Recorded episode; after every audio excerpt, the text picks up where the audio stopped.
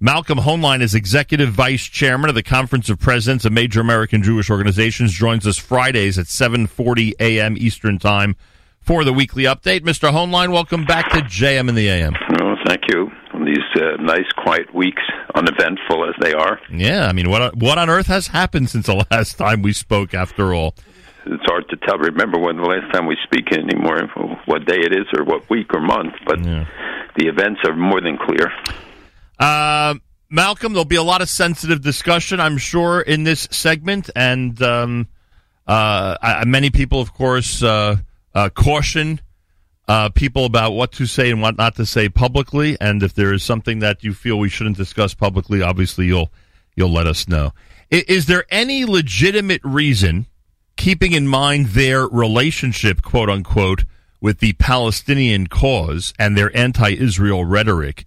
Is there any justification for a supporter of Israel to be gathering and marching with members of groups that are marching under the banner of Black Lives Matter? Well, I think that uh, there is reason for people who who to give expression to their concern and to their revulsion about what what happened. Um, it, we don't make common cause with groups that are openly anti-Semitic or, or anti-Israel. Um, and I think it's a it's a judgment call, and it depends on the particular circumstances about how you know it's uh, the visuals of it, the content of it. I think it's appropriate for people to give expression to, to, to speak against racism, any kind of bigotry, and especially anti-Semitism. You notice that that in many places it doesn't even come up uh, when we know that there's been a surge in anti-Semitic behavior, and sometimes uh, some of those very groups are participating in these other events. But um, you know, I think that that we we have our own decisions to make, and we decide we're not going to be dictated to because of the presence of others about whether where we can go and what we can do. Uh, I think there's a lot of introspection and retrospection that will that should follow this, not for the Jewish community per se, but for everyone about the things that happened. Some of them too mind-boggling to consider. The looting that took place here in New York, and the clear evidence it seems that this is organized. That there is um, that the, the looting wasn't just haphazard. I, I saw a, video late last night that somebody sent from a taken from a high apartment where you can see how organized it was, how they blocked off the street, they did the looting. Uh, a Cadillac Cadillac Escalade comes to middle of the block. Everybody seems to operate around it, and then uh, the police coming and finally they give the word. They very slowly get together. They release the blockade on the block and drive off in, in almost in formation. So there there are many things here that have to be looked at. The breakdown of law and order is never in our interest. Uh, a lack of respect for law enforcement is not in our interest. The capitulation by law enforcement is not in our interest. I think there there are um, you know so many aspects. It's it's it's hard to wrap your mind around all that's happened. If somebody would have predicted, and if you remember, I have warned about the social eruptions that would come out of this dangerous cocktail of the COVID, the unemployment, the the lockdown for ten weeks, the frustration that people feel, the fact that all the summer programs seem to be disappearing, camps, jobs, um, none of which justify the looting. But the I think that there was a frustration, and it just needed uh, something to ignite it, and and this obviously did. Um, what you just described, based on the video you saw, how you described it to us, it does sound like the term terrorist uh, uh, activity uh, could apply to that. If it was as organized as that, it really it, it is a decent comparison when one says that it was if a terror group was taking over New York. This certainly was domestic terrorism, and you know the governor had introduced this concept months ago uh, to deal with uh, hate crimes and I think that that it works both ways. And the uh, you know whether the tactics used by law enforcement, police, the other judgments that were made, I think will come under review, and there have to be a, a assessments of that as well. That the you know the the answer is not that some they want to defund police departments and they want to cut the funding. I mean, it's just there's not rational responses to what what what took place. There Yeah. are questions about why the police didn't didn't respond more, and and there were you know reports of you know bricks being uh, uh, pre-located at different sites. Uh, I'm sure that these things are being investigated, but uh, we have to see whether they will yield results. Will it be real prosecution? The fact that you have revolving door justice with the bail reform, that people, 700 people are arrested and, and, then they walk out, you know, in an hour, two hours, three hours, that once they're processed, they get out and they can go back right back to what they were doing. This is, you know, it's almost irrational in some cases, but it has to be it it, it has to be um, viewed, examined, and, and and the excesses of police have to be examined as well. Uh, one of the mistakes, I, I think one would call it a mistake, looking back at the Crown Heights riots, was the opportunity given by government officials for people to vent. Do you think the same mistake was made again by government officials this time? I'm not enough of an expert on any of these topics to to to you know uh, assess at this point. Know, I know what the optics are. I know what we've seen, and I see what concerns me very greatly is the undermining of confidence in living in New York City or other urban areas. Uh, I see it expressed even members of my own family, others.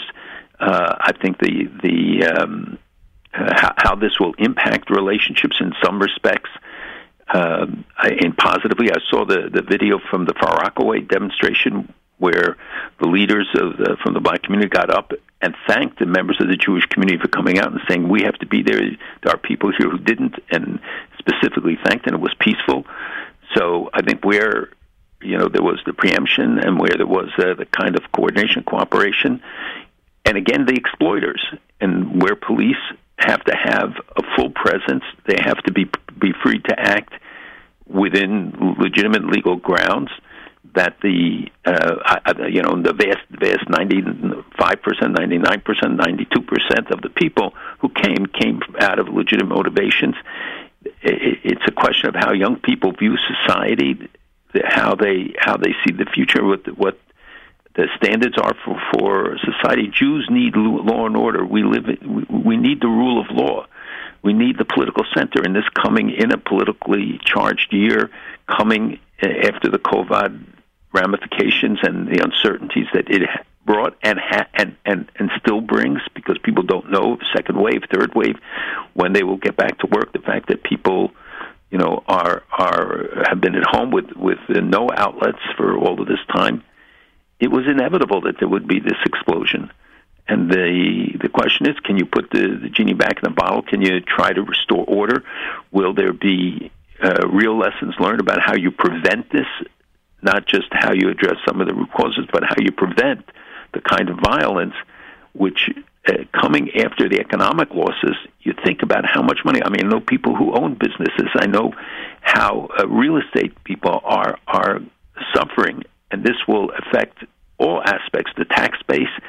It'll affect investment in our city. It will affect ability people to give charity. It'll affect the ability to rebuild. Uh, you know, stuff that people have to think about. Um, what do you think of the perception uh, or the, for some reality, that the President Trump is responsible for a lot of the atmosphere uh, that we've seen in the United States over the last 10 days?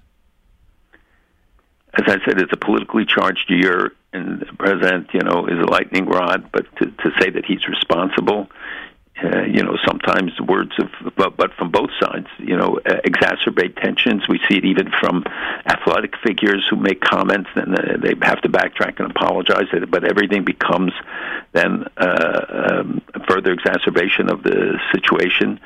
Uh, I don't want to discuss each individual person, but there's a lot of blame to go around, and and there has to be a sense. But but I think also the the breakdown of law and order has to be of concern, especially minorities, because they're the victims of most. You know, it's a black on black crime and black, uh, you know, uh, of um, killings and things that they, they want to see and should want to see a strong police force that can act responsibly against uh, the crimes. And you think about the police who are putting their lives on the line. They go out there and they say, "This is this is what we face." Why why would they do it? Uh, back to my original question. Th- therefore, would it be would it be accurate to say? I don't want to put words in your mouth. Would it be accurate to say that sometimes Black Lives Matter is a statement, and and one could understand when any, that anybody might want to be under that banner because obviously we want to show solidarity with those who are being mistreated or whatever the perception might be, whatever the reality is. And sometimes it's a movement, and when it's a movement, uh, then we have to take much more seriously the relationship between that group and its leadership and those who are anti-Israel. Yes, and I think that there. Well, first of all, there's a history of exploitation by intersectionality meaning that they link up. Uh, we saw it in Ferguson. We saw it many other places where all of a sudden, you know, Free Palestine and and linking uh, the training, as we saw this time, much more uh, widespread. The linking of the training, some police forces who visit Israel and get anti-terrorism training. To these tactics and, and saying that they were equivalent, and, and one major figure in LA, I remember, put out a cartoon pretty early on uh, showing an, an Israeli um, uh, officer with his neck on a Palestinian, and the, and the police, American policeman with his neck on a demonstrator or something, and uh, or or uh, Mr. Floyd. They um, uh, so that they, this this was almost immediate, and you saw in some places where anti-Semitic signs, anti-Semitic manifestations um, LA, elsewhere, uh, more visible, but happening in many parts of the country, according to reports that we have. Um, it's it, they will immediately rise to exploit these situations, and it's uh, and, and I agree that we have to be careful who we who we support, who we are pictured with it, but it shouldn't be they who dictate whether we have the right free expression. I also think that all lives matter, and that you know one has to look at the real statistics, even about police uh, violence against individuals, the fact is that they kill more white people than black people, and that the, the real numbers indicate a different story, and that should be shared with uh, with the minority communities of all kinds, and and to to try to create a sense of reality and, and to look where crime comes from, and that sometimes the leadership of those communities has to address those things very directly and and seriously, as as I think we all should look at our own communities and assess what is we should be doing better and more. Um, they're not all equivalent, and I think that you know the the dismissal of the serious aspects of this is only long term more detrimental, especially to minorities, um, if they, if we don't try to stop it and resolve it. And I'm not saying it's in the hands of the, all the individuals. And again, the, the vast majority of people in every community are you know want want to have peace and, and order, want to see their kids grow up safe. You hear black people interviewed who who are so concerned about when their kids have to go out to school and stuff. So it's you know it, it's too easy for people to box all these issues in. And again, I'm not an expert in this issue. Um, I, I follow it because we live it. We're all being impacted by it, and we'll be impacted by it for a long time. It's time to rebuild some of the coalitions. It's time for us to to see uh, realistic approaches um, to see what what works, what doesn't work, and how you deal with these circumstances because it will arise again inevitably. Um, we know that uh, in other countries, believe it or not, in other countries, um, uh, there were demonstrations, some of them massive, um, about what was going on in the United States. Do we know if there were any rallies or demonstrations in Israel revolving around this topic? There were. Wow. Was in Tel Aviv, I know, uh, a demonstration, and uh, so for one, people will exploit this. Not not in the Israel case so much, but in other places, um, will exploit it for people who have anti-American agendas or domestic political agendas that they can give expression to by uh, joining demonstration. There are people who who are legitimately outraged by that picture, and I think everybody uh, was yeah, about uh, what what occurred. Of course. Um, and so they they give it, but I think in some of the European countries, this was an opportunity to to strike the United States, at, or at President Trump, or anything else that they wanted to. Um, but yes, there was uh, there were demonstrations weren't widespread, but I think you know Israelis have always demonstrated a, a sensitivity in this area. And and in certain ways, when it comes to the sensitivity issue and, and simply showing that brotherhood, so to speak, when the JCRC postpones its online virtual Celebrate Israel celebration, which we did with ours, but obviously I'm sure they were under a lot more pressure than we were to do so. I mean, I, I would assume you support things like that. We should, as a community, show love and brotherhood and solidarity and understanding when there's a sensitive time going on in another community. So within reason, I would guess you'd agree with that, right?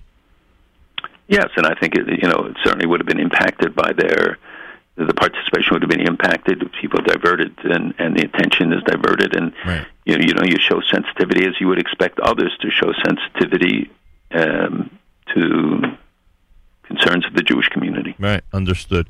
Um, does the leadership of New York City and New York State owe an apology to the Orthodox community of, of New York because of how they've enforced social distancing this week uh, in many areas of the noticeably Jewish community, while uh, obviously tens of thousands gather in many parts of the city without any enforcement in that regard? Uh, again, I'm not. Uh, this is not something I follow as closely as I do the developments that we've seen in Israel, Turkey, Iran, around Jerusalem, etc. This week, but um, there certainly appears to be a disparity. And a, the question is not apologies. The question is, how does this circumstance arise that people are chased out of a school uh, park or schoolyard, and yet you can have these mass gatherings with no enforcement? Um, I think that doesn't exculpate some of the people in, in the Orthodox Jewish community, I wouldn't even say Orthodox, in anywhere of every community, because it wasn't just Jews, it wasn't just others. They focused on it. The media certainly exploits anything in the Orthodox community. At a time when there weren't police, you know, going after looters and stuff, we, we saw a row of uh, cars going through Borough Park telling people to put on masks and you know close their stores they should have masks on. And it doesn't, as I said, exculpate those who did not and who don't abide by the rulings and the social distancing and all of these other things. It's not an excuse, but certainly the media depictions were were biased, were um, uh, you know slanted. In, in going from the beginning of of the, this crisis, again, I, I think that there's a lot of criticism for uh, people in the community who did not abide by the rules. Um, but the disparity became more apparent this week, I think. It's America's one and only Jewish Moments in the Morning radio program, heard on listener sponsored digital radio around the world on the web at NachumSegal.com and the Nachum Segal Network, and of course on the beloved NSN app. Malcolm Hoenlein is executive vice chairman of the Conference of Presidents of Major American Jewish Organizations. Were you surprised that AIPAC uh, canceled their conference 10 months in advance? Uh, I was surprised, but I understand the reasoning. And, you know, people come up with all sorts of excuses which are not true. I, am, I know the circumstances, and the um, this is a, a major gathering, something to which many thousands, eighteen thousand people last year, you know, look forward to all year, and it's a unique kind of gathering. But for them, they would have to make guarantees and it's not just their decision, it's the hotels who are not ready to commit, it's the convention center that is not ready to commit. And what if they say, okay, you have to have social distancing, one person every three seats? You cannot make it go with this. It costs millions and millions of dollars to right. stage this. So I think that they made a rational you know, a decision based on the realities. That's all. Boy, do we need a widely used vaccine, effective, widely used vaccine, very soon. Yes, there are many things coming, many treatments that, that are in the works. We have to see which ones will work, but God willing, uh, one of them will, will emerge soon. Um, Israel, recent Israeli airstrikes in Syria. What can you tell us? So Israel continues to strike against the movement of Iranian uh, weaponry being supplied to Hezbollah and to uh, Iranian militias inside um, inside Syria. We've seen so many developments, and unfortunately, because of the um, the developments in, in our own country, um, Turkey's involvement in Libya, the disruptions in Libya, the, the conflict, the fact that uh, the uh, government forces drove out General Haftar's tri- troops from Tripoli, who were backed by the UAE, uh, Egypt, and Russia, and Turkish-backed uh, troops were were uh, and and Russia sent more planes, six planes to to uh, Libya. They were bringing mercenaries from Syria, both from Homs and from other areas now, and the Turks are doing the same thing, flying in volunteers and people, and by boat bringing uh, weapons to Libya. So, and again, as I said, there's very little uh, real attention. Um, but the the um, there have been brash announcements by General Haftar and by others, and his, he he left for Moscow and came back, and there was a the brokered agreements are all being uh, sabotaged, as are the agreements that were reached in Syria and Daraa and else the the deal between the, the Syrians, the Russians, uh, uh, and the uh, Turks, and it's all breaking down. We've seen uh, Russia work with Iran and Turkey, where they it helps them, but in most places, all of them are in conflict with uh, uh, with one another. And uh, as I said, the Libyan prime minister w- was in Turkey. Um, we see the connections that the, um, the the expansion of the activity. So it's there's a universal development of Iran, despite its tremendous economic restrictions, still investing in the in the supply and resupply of uh, terrorist groups. We know that amongst the, the people they're recruiting from for Libya are Palestinian Islamic Jihad inside Syria, and uh, that obviously has some implications in people being trained, weapons uh, movement, etc. Um, we know that uh, you know British mercenaries were offered one hundred fifty thousand dollars to fly helicopters for General Haftar against uh, the Turkish ships carrying weapons, and uh, after four days they fled to Malta. Mm. So we see, we also see the Turkish-backed Syrian militias targeting the Kurds in Afrin and other areas. An area that was 90% Kurdish is today less than 30% as they resettle uh, other refugees in this area. Uh, I'm giving you these points because to understand how dynamic the situation is, and that while we're all focused uh, on the uh, situation here at home, we see the the uh, uh, enormous number of things that are are happening. Israel launched, by the way, a new, very successful launch of a sea to, to land and uh, land to land, uh, ground to ground um, new ballistic missile that they developed for short range, about 260 miles, but very effective. Uh, again, another achievement that that went more or less uh, more or less unnoticed. We have in Syria uh, economic um, warfare going on between Assad and his cousin Makhlouf, whose home I was actually in in Damascus. Um, but it's an indication of how bad the economic situation there is, as it is in Iran and even in, in Turkey, which continues to support uh, Hamas, continues to host them. Erdogan, by the way, is building and, and I know this is ranging over an area, but it's things we haven't had a chance to discuss. What's happening in Jerusalem, where the Turks are going to build a new center, are building a new center of a build in a building that they bought near the uh, uh, uh, an Islamic center, and they are investing tens of millions of dollars, Erdogan, to expand Turkish influence there. And as he told me personally, you know, you can't be the caliph if you don't have Jerusalem. At the same time, Israel's negotiating with Saudi Arabia to give them a say in the Waqf, which is control of the top of the Har HaBayit um, something that Jordan and everybody else rejected until now. They've, it's something that the Saudis wanted, but they they denied it. Now the Jordanians are appear to be open, and these secret negotiations are going on Why? because this is a way to counter the Turkish influence. Oh wow! So in, other, in other words, Jordan feels they need Saudi Arabia to fend off Turkey. Right, but he they want to protect their special status on on the Temple Mount in Har HaBayit. But at the same time, something wow. they rejected all, all along is now being um, negotiated, and the uh, we know that, uh, for instance, Turkey has provided money to shuttle tens of thousands of Arabs from the Galil to visit the Al Aqsa Mosque.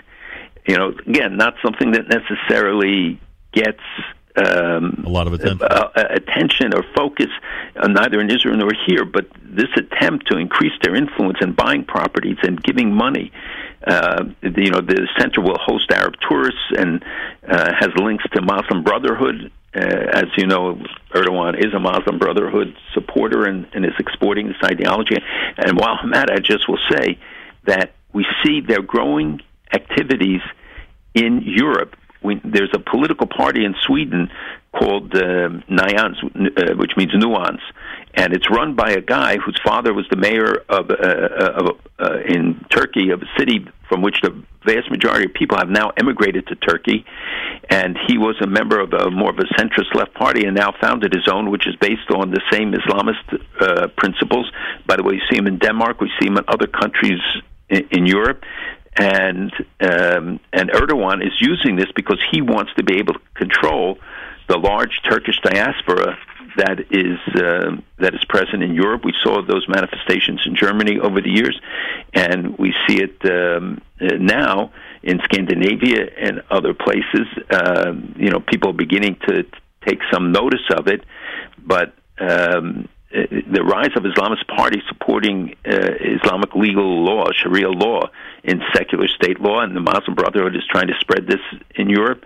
And we see it mostly in the uh, Muslim Brotherhood funded uh, Federation of Islamic Organizations in Europe. I, I won't go into all the details about it, but it's a heads up that people, you know, look at what's what's happening when we're looking the other way. I'm not trying to be funny when I ask this, but the list you just went through uh, Libya, Iran, Syria, Turkey, etc. Is Washington aware of all these things you just mentioned? So yes, and the United States has spoken out on on a lot of these issues, and Secretary Pompeo, you know, has expressed himself. Certainly, the United States is not playing a key role in Libya. Um, uh, but the but in all these other circumstances, you know that that the United States, by the way, has been terrific on the ICC, the International Criminal Court, another issue we didn't even raise, but w- which could be very significant.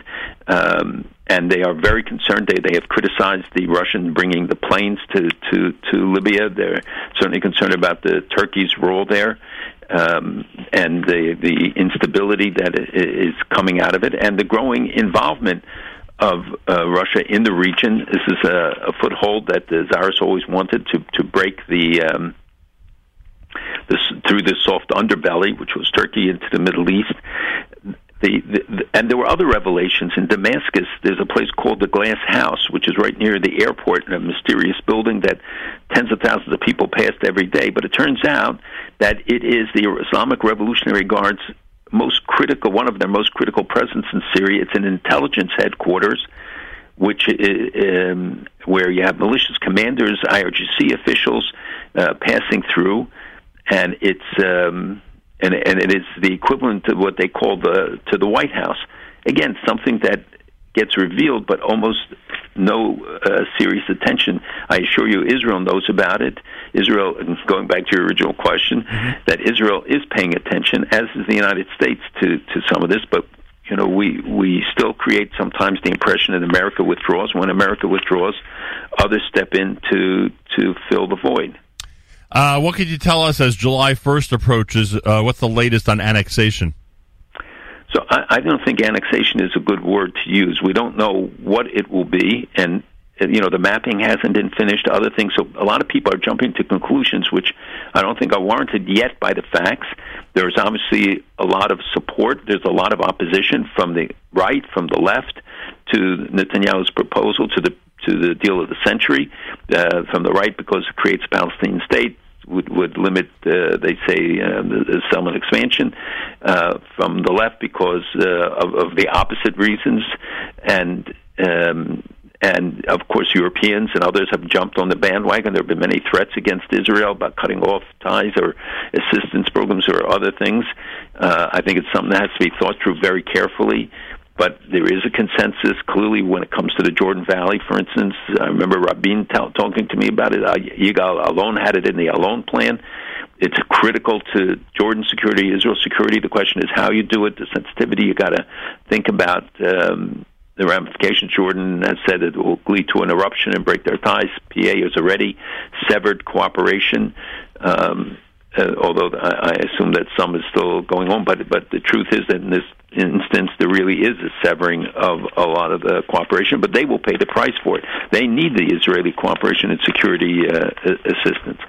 So the rejectionist uh, Palestinians continue in the same way that they always have, turning down every opportunity rather than negotiating and engaging and working out a deal.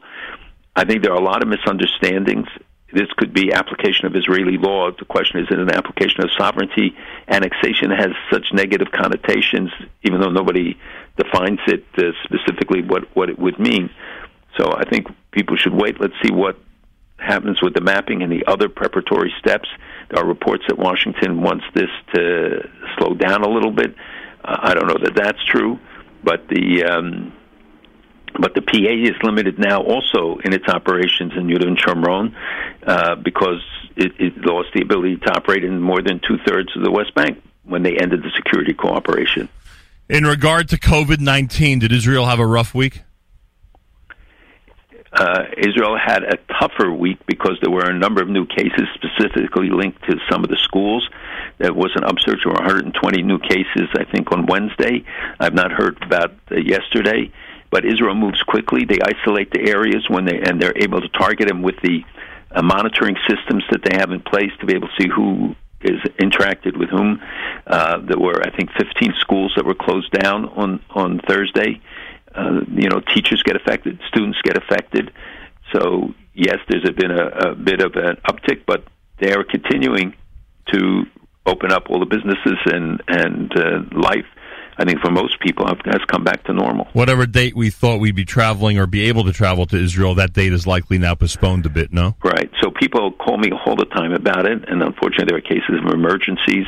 But the the fact is that still July 14th is when the date that was set that foreigners could come. I think it is likely that that will be put back. Um, many of the airlines are, are, will be flying uh, over the summer. American, I think, announced that they'll be over 50% of their flights uh, and but the foreign flights will be much less, and it's difficult because when you can only put, you know, let's say three people in a row that would normally have five, uh, the economics of this uh, also are of concern. And we have to see whether there will be bumps, whether there will be resurgence, and you don't want to create a circumstance that all of a sudden in September, Rosh Hashanah, Yom Kippur, Sukkot, that, that we will have a, another round. And um, uh, so I think, I hope that there will be progress on prevention is certainly is much greater detection. We know that the situation in our hospitals has here have changed has changed dramatically. Right. People are aware, but people should not let their guard down. When you tell me all the time, "Oh, I have the antibodies," yeah, but the mask is not to protect you; it's to protect other people from right. you.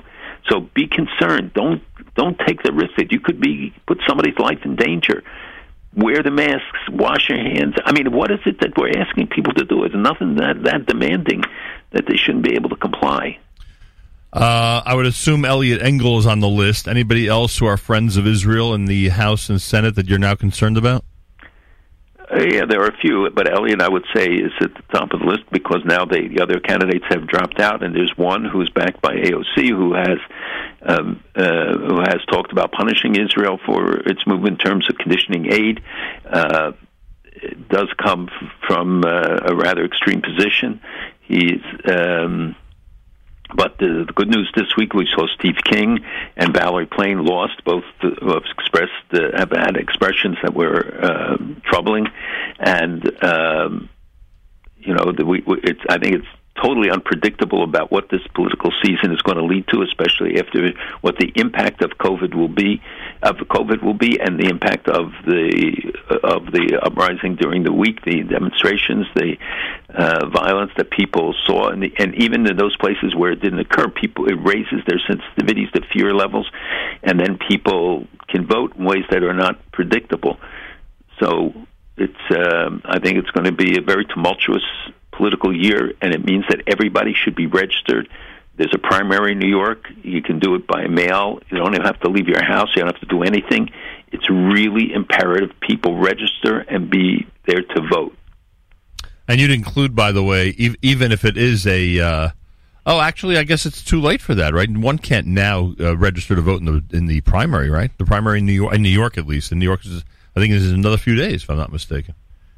Yes, but yeah. I think that they that they sent out um, registration forms right. or ballots. Right. Maybe it was the ballots that they uh, that they sent out. But it doesn't matter if you're not registered. Registered today. Don't put it off. Don't say you'll do it tomorrow because then you're not going to do it.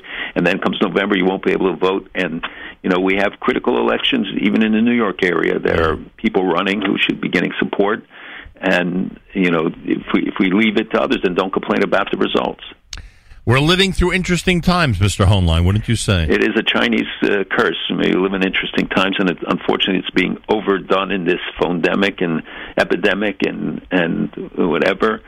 Um, but maybe people will learn the lessons. I think there are good things that could come out of all of this in the Jewish community. For one thing, I think things we took for granted for so long will be less so, especially the ability to visit Israel and go to Jerusalem and all the things that we do so blithely and automatically.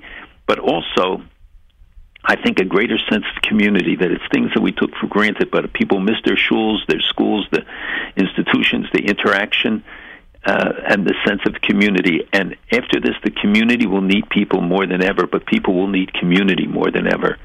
And, and that's what the sense of Arivut and the amazing chesed, amazing, and all the heroes from the medical workers to Hatzalah to, to Masbia to, to, to uh, Met Council, the Federation, so all up and down the line, the way people have responded, the generosity, the uh, tremendous sacrifices that that uh, people made, especially those engaged in the Chesed Shel Emes. The, it's unbelievable, and the people being fed until today, uh, who otherwise would have been in dire straits. So, uh, and our elected officials who fought for that aid and have been out there working to protect the interests of the community.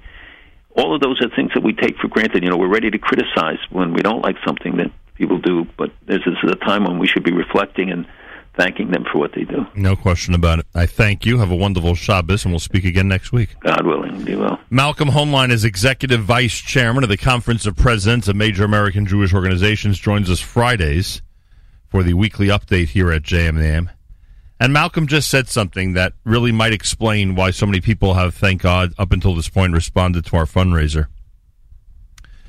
We need community now more than ever we are going to be reminded how important our day schools are, and hopefully that'll ha- help our day schools survive as people consider how important it is to support them. We're going to understand how important our synagogues are. Hopefully, people will step up and support them. We've been a, a source and sense of community for a long, long time three and a half decades, but never more than now. Those of you who want to salute the sense of community that we're giving, the world Jewish community, but obviously specifically those in this country, in this area, uh, we ask you to give to our 2020 fundraiser and be as generous as possible. FJBUnity.org, FJBUnity.org. You could also send a check to us and help keep us going. I have explained more than once this week that there are essentially five ways that we get support for this network and this show. And aside from direct fundraising, almost all the others are completely gone right now. Sponsored shows, travel that we do with the sponsored shows, special projects, events. So please give what you can and keep us going. FJBUnity.org, and you could certainly go to, or you can certainly write a check, Foundation for Jewish Broadcasting, and mail it to our address, 551 Grand Street, Suite 3, New York City, 10002. Again, that's uh, Foundation for Jewish Broadcasting, 551 Grand Street, Suite number 3, New York City, 10002. And we thank you.